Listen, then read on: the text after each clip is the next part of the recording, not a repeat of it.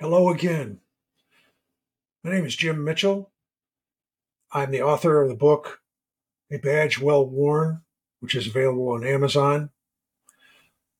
I wanted to announce uh, to viewers that we're going to release a new podcast on Wednesday, the coming week, regarding part two of the Kamyatti homicide case from 1983 in Hammond, Indiana.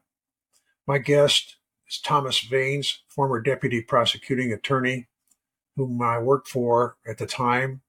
And we will be discussing the details and some inside baseball on how the case uh, progressed through the trial after the investigation and all the way through the sentencing and execution of one of the participants.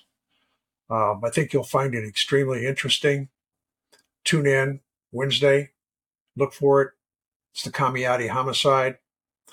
And uh, I'd like to get your feedback on my uh, website at a badge well worn at gmail.com. Look forward to talking to you then.